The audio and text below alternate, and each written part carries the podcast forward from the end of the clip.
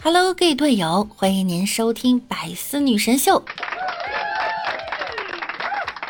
那我依然是你们的小六六。当代年轻人的安全感呀，都是钱给的，特别是当需要还花呗的那天，以及发工资的前几天，每时每刻都想问一句：如何才能一夜暴富？无论生活还是工作，怎么蹂躏自己呢？只要兜里有钱，仿佛啊，这些蹂躏都是温柔的。所以呢，今天呢，给大家分享几个既赚钱又冷门的职业——捏脸师。很多游戏啊，现在都有一个捏脸的环节，因此呢，衍生了一批爱好捏脸、经常创作分享的人群。慢慢的就产生了捏脸师这一新兴职业，通过出售创作出的虚拟头像作品来进行变现。有职业捏脸师表示呢，月收入能达到五万元左右。手残的六六表示自己赚不了这个钱。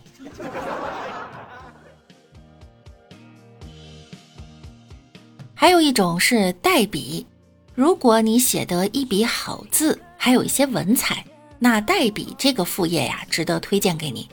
无论是真诚的道歉，或者是情书，还是字字泣血的检讨书，代笔的业务范围之广，市场之大，客户群体之多，只有你想象不到，没有代笔们写不出来的东西。只要客户有需求，就算是小学生需要的精美手抄报，也能做出来。甚至还有北方专属的雪上写字，所有文字一律五元十元，让你的名字出现在北方的雪地之中，浪漫值拉满。哎，这个我也可以代写呀。还有一种是陪伴型副业，当代年轻人充满孤独感。维系一段长时间的感情又不容易，因此陪伴型副业应运而生。说简单点啊，就是当树洞陪聊。当你失恋时，陪你骂前任；当你玩游戏时，陪你畅游峡谷，专业陪聊。掌握多种语言，无论是各国语言还是跨国语言，都能给你来一套。充满磁性动听的声音。一局游戏，一声晚安，马上让你拥有一个美好的夜晚。如果不喜欢尬聊呢，还可以选择其他陪伴型的副业，比如哄睡啊、人肉闹钟、锻炼、学习提醒，这些都是有需求的，专门为自认为没有办法按时完成事情的人提供。哎，这个我也可以，哪个我都可以。还有一种代相亲师，当代年轻人苦催婚，相亲已久，所以呢，社交牛逼症们抓住了商家，开始了代相亲，直戳用户痛点，保证让你的相亲啊黄掉。他们的服务宗旨呢是专业搞砸必定不成。既能不动声色的让相亲对象死心，又能保全面子。有需求就有各种满足需求的职业出现，越来越多的在我们眼中可能很冷门、奇怪的副业产生。除了上述六六提到的，还有带遛狗、职业伴娘、伴郎等等等等。不得不说，当代年轻人的商业嗅觉它真灵敏啊！据采访呢，九五后最向往的新兴职业是主播，排在第一位。实话告诉你，主播一点都不好当。去年呀，人社部发布了新职业——互联网营销师，这个数量庞大的群体正式有了名分。哦，原来说的是带货主播，跟我没关系。网友们也是疯狂的艾特李佳琦和薇娅，他们呀要转正了。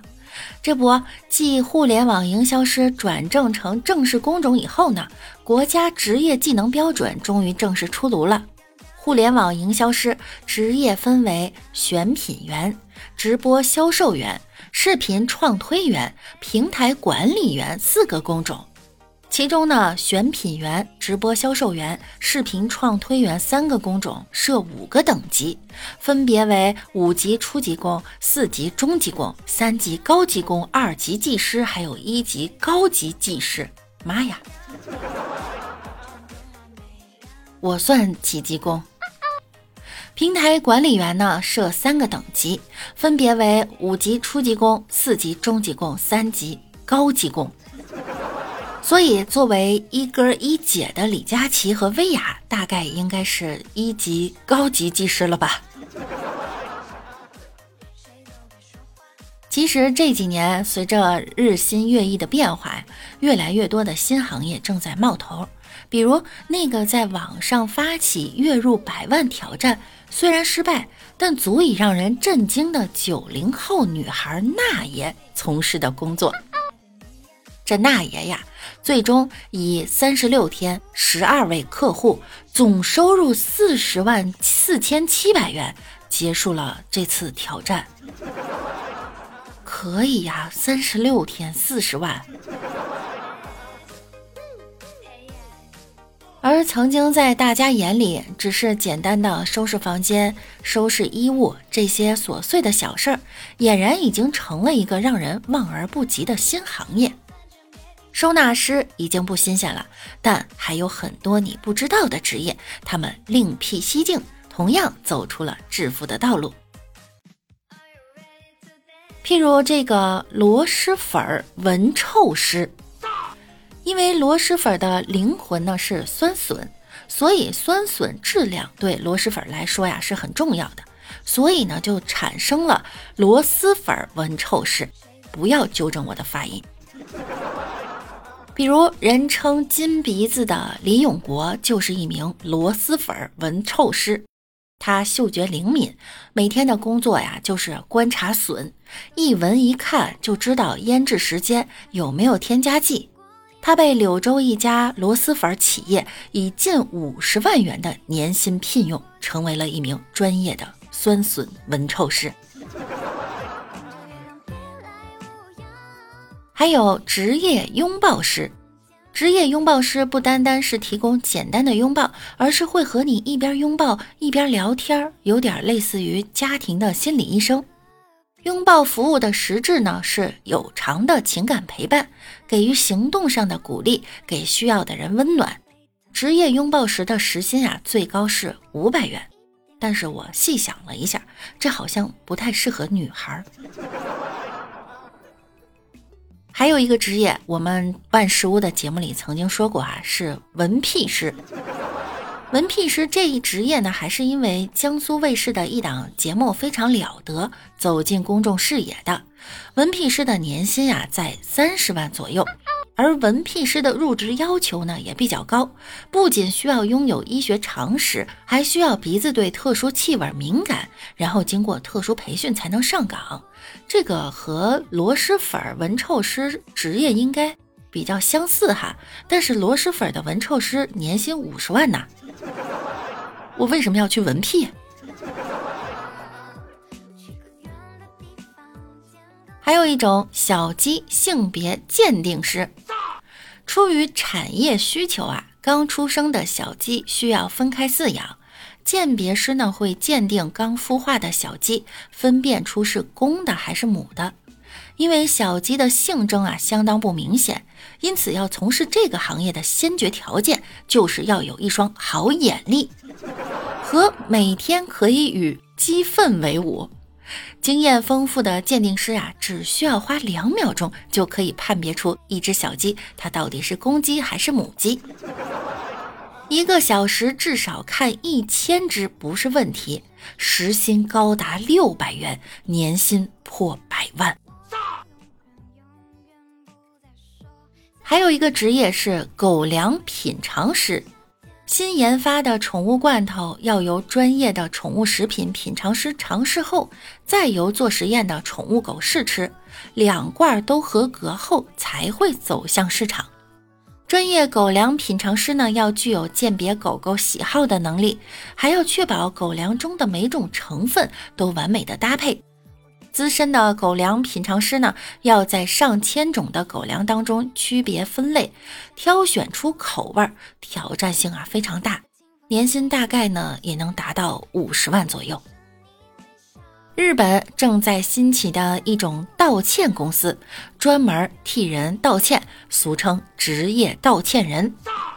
在你自知做错事，但是却很难开口表达歉意，就可以雇佣啊这些专业人士。这样呢，不仅可以避免尴尬，还能起到一定的道歉作用，一次劳务费也在千元左右。随着时代和社会的发展，近几年呀，社会上确实涌现出不少新兴的职业。这些新兴行业呢，往往用高薪吸引人才加入，成为了不少人的财富密码。最后还有大家都羡慕的鉴黄师，这个工作之前我们在万事屋里也介绍过哈。主要的工作内容呢，就是审查、鉴别那些淫秽光盘。大家肯定以为啊，鉴黄师的工作内容就是每天看片儿，审核色情视频，每天带薪既能看到别人想看又看不到的内容，肯定舒服。可事实真相啊，真的像大家想象中的那么轻松吗？曾经有一部记录东南亚网络审查员的纪录片，就对菲律宾的一位鉴黄师的真实遭遇有详细的记录。菲律宾一位职业鉴黄师在家中自杀了。菲律宾的一个网络审查员，也就是我们所说的鉴黄师，连续几天都没有去上班。当公司的人找他时呢，发现他已经在家中自杀了。事情啊是这样的，他在审核淫秽视频时，经常会遇到一些暴力血腥的内容。他自杀的头天，就因为他审核的一个视频中出现了一条极为血腥残忍的自残视频，四分五裂的身体碎片呀，让这位工作人员彻底崩溃。回到家后，经受不住精神折磨的他选择了自杀。每当身边的同事没来工作，我不是怀疑他离职了，我害怕他自杀。这是一位职业鉴黄师亲口所说的原话。鉴黄师每天的工作呢，都需要精神高度集中，而且大量不良视频的诱导，一些心理素质较弱的鉴黄师啊，往往会经受不住精神上的折磨而选择自杀。而当一位鉴黄师已经产生自杀念头的时候呢，其实鉴黄师的心态已经崩溃了，就不能再继续从事这份工作了。产生这种心理呀，就应该马上看心理医生，调整自己的工作状态。如果您听了以上还想加入这项工作呢？前两天，微信官方内容安全账号“微信珊瑚安全”接连发了两篇有关鉴黄师工作介绍以及招聘信息的文章，看得我那叫一个热血沸腾啊！在这两篇文章里呢，微信先是给大家介绍了鉴黄师工作的艰辛，也介绍了一下这次招聘的要求。工作地点呢都是在成都，具体岗位啊有账号评估岗、专业质检岗、安全评估岗和专业巡查岗。这次招聘只招全职，不招兼职。想去凑热闹吃瓜的群众们，还是省省吧。截至八月份呀，微信已经收到了至少六百多位有求职意向网友的好友申请，想当鉴黄师面临的竞争还挺大。下次再招聘的话呢，咱也去报个名试一下哈。这次招聘应该已经结束了。还有一个可以赚钱的项目呢，是在机器人俄罗斯制造公司正在为下一批机器人寻找一张真实的面孔。该机器人呢，将于二零二三年用于北美和中东的酒店、购物中心和机场等地方。为此啊，这家公司准备支付二十万美元，也就是约合人民币一百二十万，买下选中人的永久人脸使用权。目前申请已经开放，二十五岁以上的所有性别和种族的人都可以参与，但只有一个重要的要求：要求长着善良友好的面孔。不知道你达标了没有？网上呢有报名的邮箱地址，大家可以去搜一搜哈，投个简历试一试。好啦，本期的节目呢到这里又要跟大家说再见了。想要听到更多节目的朋友呢，可以在喜马拉雅搜索万事屋，点击订阅并关注我，我是主播六六。同时呢，每晚八点半我也会在喜马拉雅直播的，晚上有空呢可以来直播间找我一起吹牛。那我们下期再见喽，拜拜。